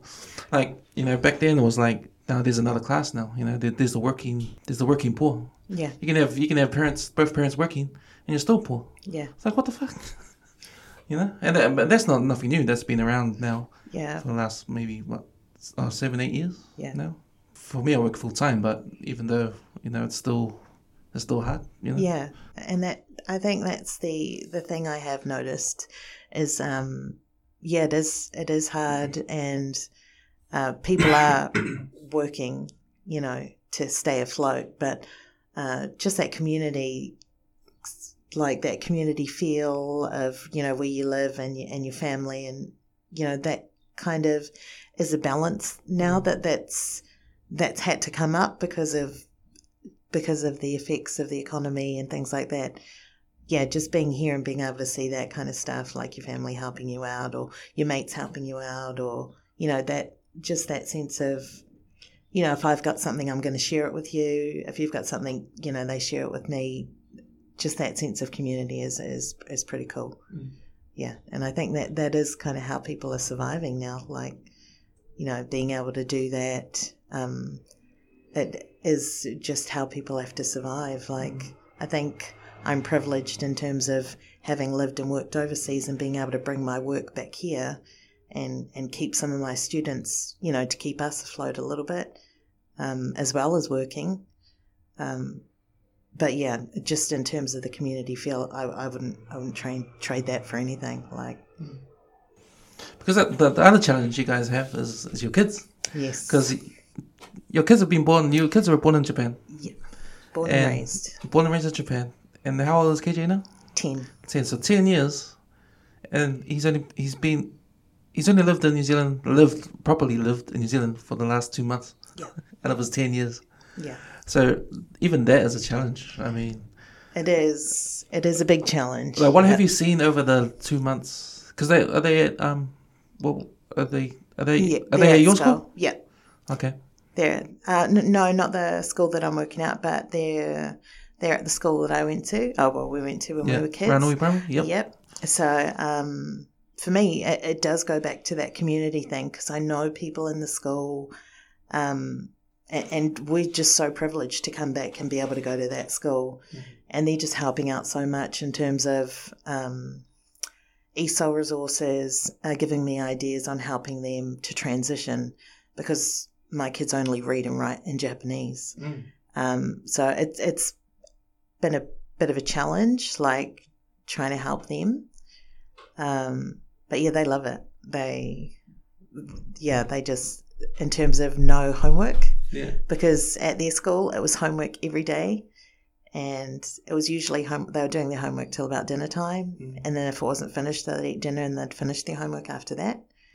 So Is where they're doing the online learning because of COVID um, level three. No, uh, we the school was closed, so the school had closed down. We they didn't really have online learning, but they were given like worksheets and a program that they needed to follow. Uh, so that's what they were doing. Um, but yeah, they they just that transition from reading and writing in Japanese to reading and writing in English is is a bit of a challenge. They still of course, favour the Japanese. So when they're writing a note to me, or I ask them to write in their journal, it's usually Japanese that will Oh, come wow. out. Um, That's uh, yeah, is that yeah? I, because your kids are beautiful and like to, for them to just write in Japanese, it's like weird weird to me. but yeah, nah, but it's cool. It's cool because you know obviously, you know they're brought up there. yeah, But man, this must be for me. It's interesting because uh, identity. yeah, I mean, what did they identify themselves as? Coming now, coming back to their home, yeah.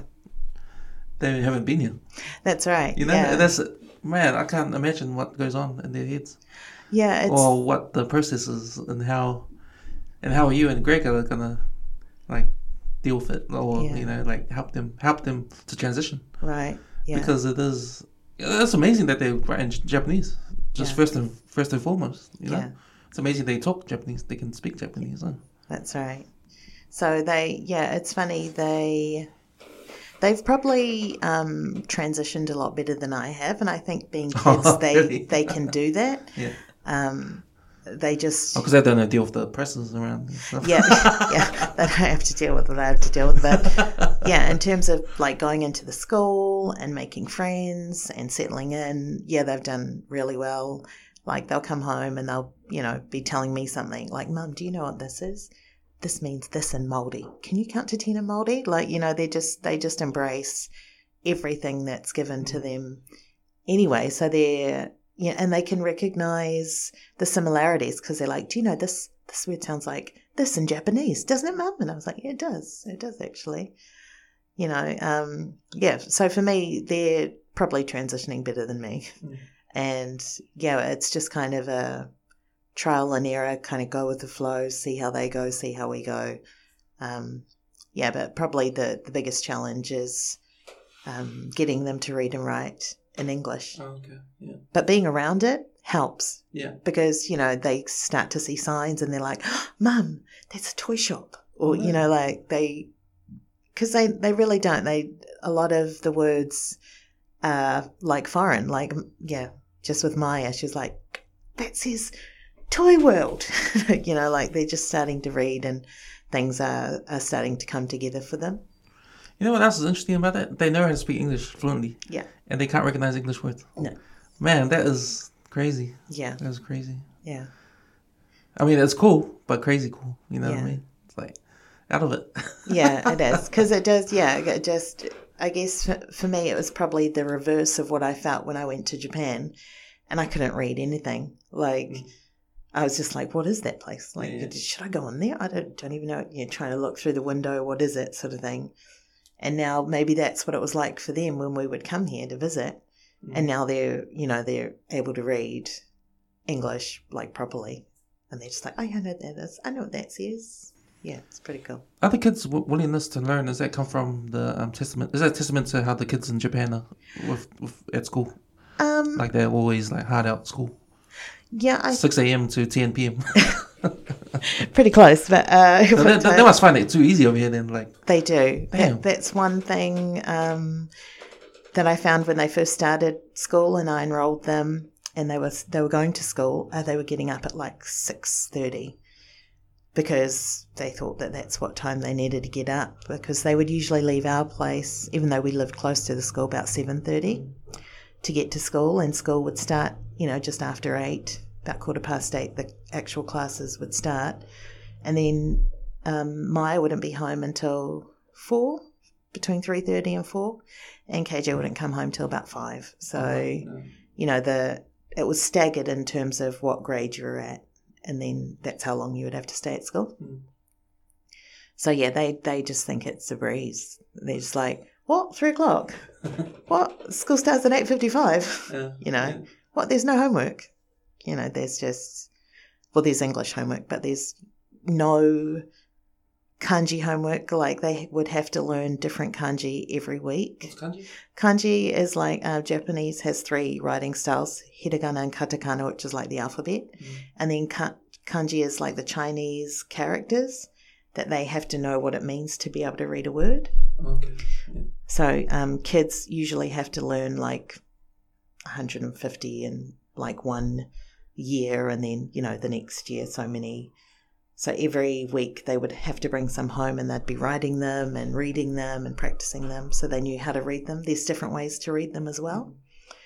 So that's what would take up a lot of their time in terms of study, re- being able to read the kanji and math is the other one. It was always kanji writing and reading and math. Mm. So, I mean, KJ was in class and his teacher gave me a advanced mathematics book for him because she's like, just see how far he can go in this book. And KJ's like, I did this when I was second grade, mum. Yeah, like, yeah. Okay, just like, just do what the teacher's asked and see how far he can go in this book. Like, but they do, they teach him pretty quick there in terms of um, math and science and things like that. So he, yeah, he, he was coming home going, I'm the smartest in my in my class for math, mum. I was like, okay, good for you. Like, good on you.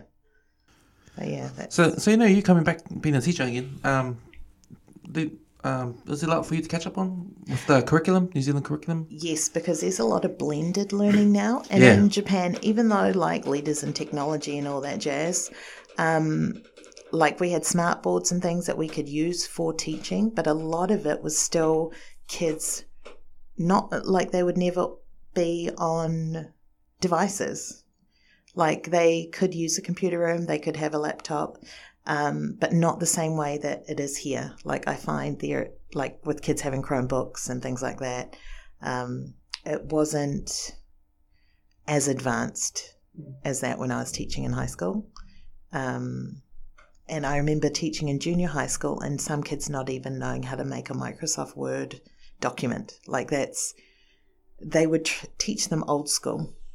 Until up, up until a certain point and then they'd let them go sort of thing. So, um, yeah, being, being here, it is, it is definitely an eye opener. Like they do use a lot of blended learning and they are able to be like on their Chromebooks or on their devices to do different programs and, and, um, yeah, in Japan it was still kind of traditional in that it was teacher, student, I'm the instructor, you do what I what I say sort of thing, like that kind of one way street. Yeah. Yeah. So I was I must admit I, I was a bit worried about if the skills that I have, having taught there for so long, would still translate here in New Zealand. Mm. Because there I'm teaching like robots really. They already know what to do. They know what's expected of them. They know the standard. I'm kind of just like an instructor, right? So I'm just kind of explaining things that they need to do, what they need to do to do it, and then they do it. But in New Zealand, it's kind of everybody is an individual, and you teachers are catering to each individual, right? It's mm. student centered learning. Yeah. But yeah, I just felt in Japan it was very much blah blah blah. I just kind of instruct what is done, lead the class, and they know what to do. So, yeah, it's definitely going to be a challenge. But yeah, yeah, yeah, it'll be interesting. Interesting to see what skills translate over and what don't. How do you feel about that different ways of learning? Because you know, we talked about how Japan's a real strong has a real strong culture. You know, you are where you are. Yeah. So it, it's obvious that they're robots that you can teach that certain way. Yeah. Whereas here, I think over here they've sort of changed over the years. They've changed, like you said, like in, individual. Yeah. They treat kids as individual. There's so many different ways to teach a kid, and some kids don't. Um, you know, they respond to different different ways. Yeah. And that's probably the new thing you have to. Yeah. Like recognize now, like, um, man, it's like in terms of your kids, like coming from them, coming from Japan, coming here, did, did they have to be? Did they have to um, figure out that they're an individual now? I think um, they do, and I I do think uh, KJ struggles with that oh, okay. a bit oh. because um, he has been in the Japanese system the longest, and they start it from a very young age in terms of um, this is what you're supposed to do, this is how you're supposed to do it. Uh, I still remember getting told off for peeling a mandarin the wrong way because they were taught a particular way in their school. Mm. This is how you're supposed to do it. And I'm just like peeling the skin off and throwing my, like, Mum, what are you doing? That's not how you do it. That is not the right way. And I'm like, there's a right way to peel a mandarin, really? Mm. And, you know, I'd just let them show me and they'd show me how they were taught and this is the way you're supposed to do it. Makes less mess and it's, you know, whatever.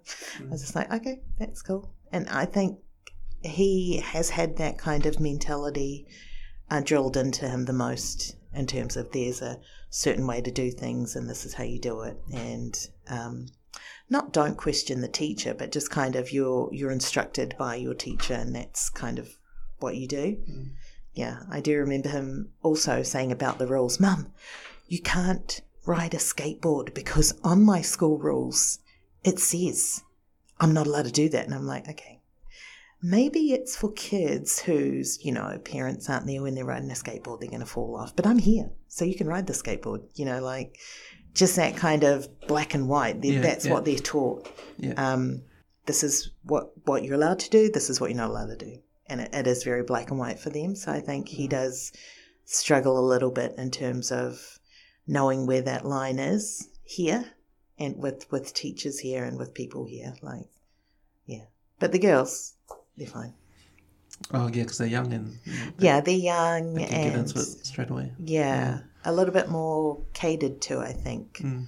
um, when they were in Japan. But KJ loved. He, he would tell everybody, oh, "I'm Japanese. I was born, and you know, and he was born where we lived, and he would tell everybody." And you know, that's just the way people would, re- would receive him. He was just like he was foreign, but he was Japanese. Like, and he, I think, going back to that identity thing that you were talking about, he he really did believe it. Like, he, I think he still does. Like, and he says to people when um, we meet them that he's uh, he's a Kiwi, he's Samoan, and he's Japanese. Yeah. Like that. That's and, and and I mean, more power to him. That's what he believes he is. So that, Yeah. you know, that's what he is. That that is what he is. Yeah, that's the truth. Yeah. yeah, we, we did go to the World Cup, Yeah. but just like live sporting events in Japan, like they're just so awesome. Like baseball uh, was real cool.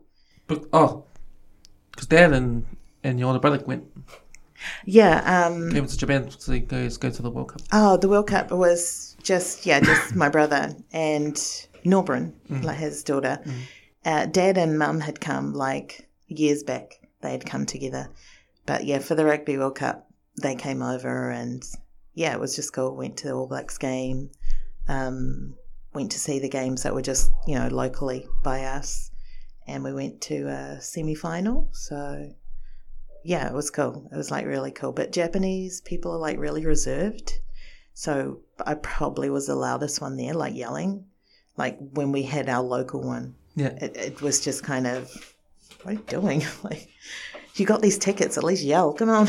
yeah, But yeah, they're just like reserved. And uh, it was funny. They were more people watching the other foreigners that had come to come to watch the game. Like, oh yeah, that's what you do. But they would just sit there quietly and watch.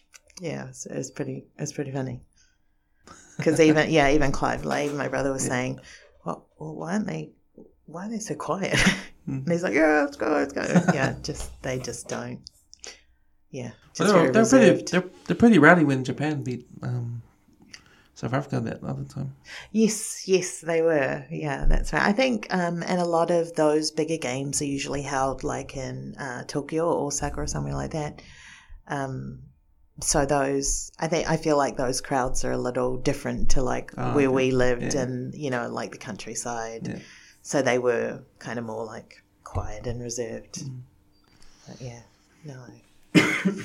and baseball too. Like they love their baseball. Oh yeah, is KJ playing sports?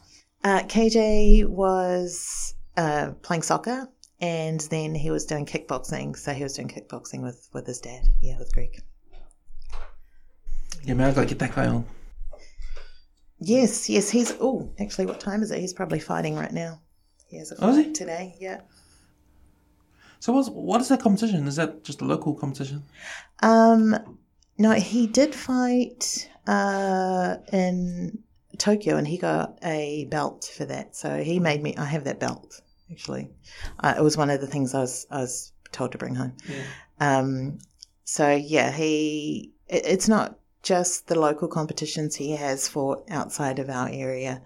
Um, but yeah, he I don't know if you know Bob Sapp, but Bob Sapp is like this uh, African American guy. He's, he's ex NFL um, pro wrestler, American pro wrestler, and he's really big in Japan. And anyway, he came down to fight um, in our area, and Greg uh, was one of the fights before it.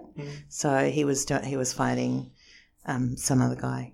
Uh, but yeah, but for, for us that was big. Like you know, this big name guy and um, in Japan was coming down to our little town to fight, and Greg was more like one of the fights before it. Where Yeah. Just, yeah, it was just pretty cool.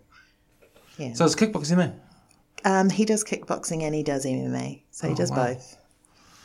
MMA. Damn. Any plans to go all the way to make it to the UFC? yeah, don't know. It might be, but maybe, maybe not. Like I, I'd like him to stop, but he, yeah, Oh, it's just he loves he, it, eh? he loves that. You can't, you, you can't stop that. Like, yeah, he loves that. And um, I watched I watched one of his fights on um, Facebook. I think he put it on.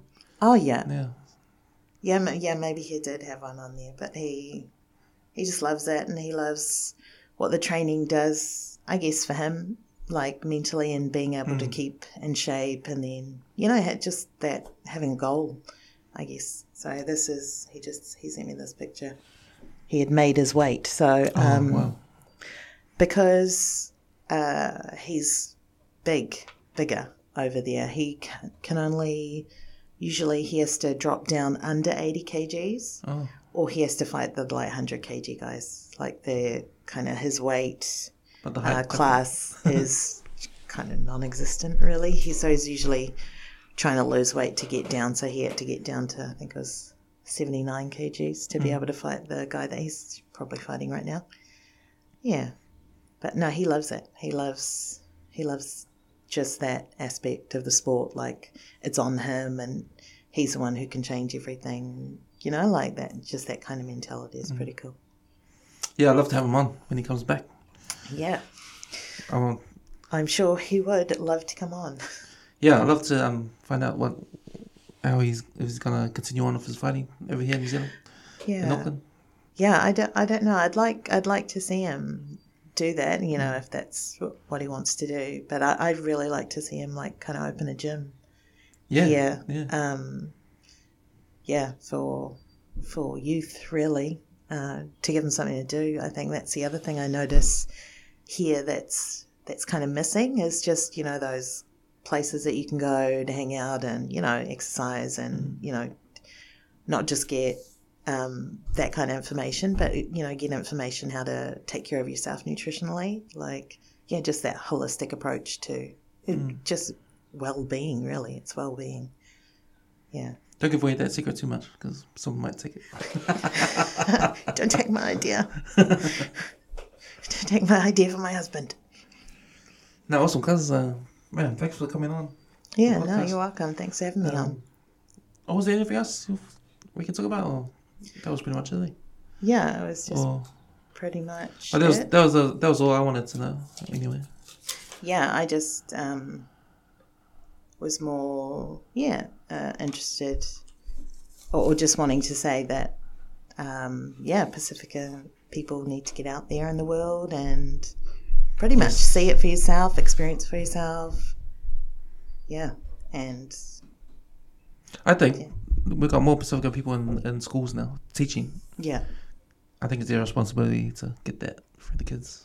Yeah, yeah, and I think that's one of the other reasons why I wanted to come back is just that, you know, give back to your community, give back to you know where you've come from, and just instill in those students, you know, what that fight that you had for yourself, you know, in someone else, because mm. and just proof that you can do it. You can do whatever you want. You Yeah. can get there if you you know you, you keep pushing yourself and you keep yourself on the right track and and just having role models really like i think that's was kind of a little bit lacking when we were growing up as we didn't have that out there like um to be able to think oh no i can do that you know sort of thing we just kind of made our way through as best we could um blind sometimes even Blind is exactly what it was for me. yeah I mean, not just taking things day by day. yeah In a way, it was. yeah You sort of had like university in mind at the end, yeah and then job, and that was probably it. yeah But there's more to it than that. that's what I'm trying to say. Yeah. Yeah. And with this day and age of internet, of what you can learn online, yes what you can learn on your own, and Yeah. go ahead and do it. yes Like it's, man, it's like worse now than Yeah. before.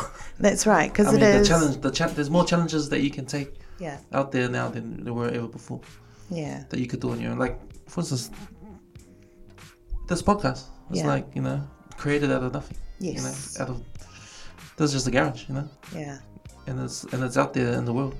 yeah and, and, that and it could have come become something I don't know, but it's something I we enjoy doing. I enjoy doing and learning off people, Yeah. especially our own people, our That's Pasifika right. people, getting their stories out. And, and, and bringing them together. I think that's Yeah. the most important thing. Like just uh, seeing what you're doing, is yeah, it is just Pasifika people coming together and doing what they do. Like this is just what we do, and you're just creating a network that will build. And it will build even bigger than it is now. So, and it just inspires people and gives other people ideas. Mm. But please don't take my idea about the gym and um, yeah, that's my one. okay, guys, thanks for coming. No, Love you. no worries. Love you too. Thanks, Cams. Bye. How was that? That was cool. Did you enjoy it? Yeah. I could talk for ages though.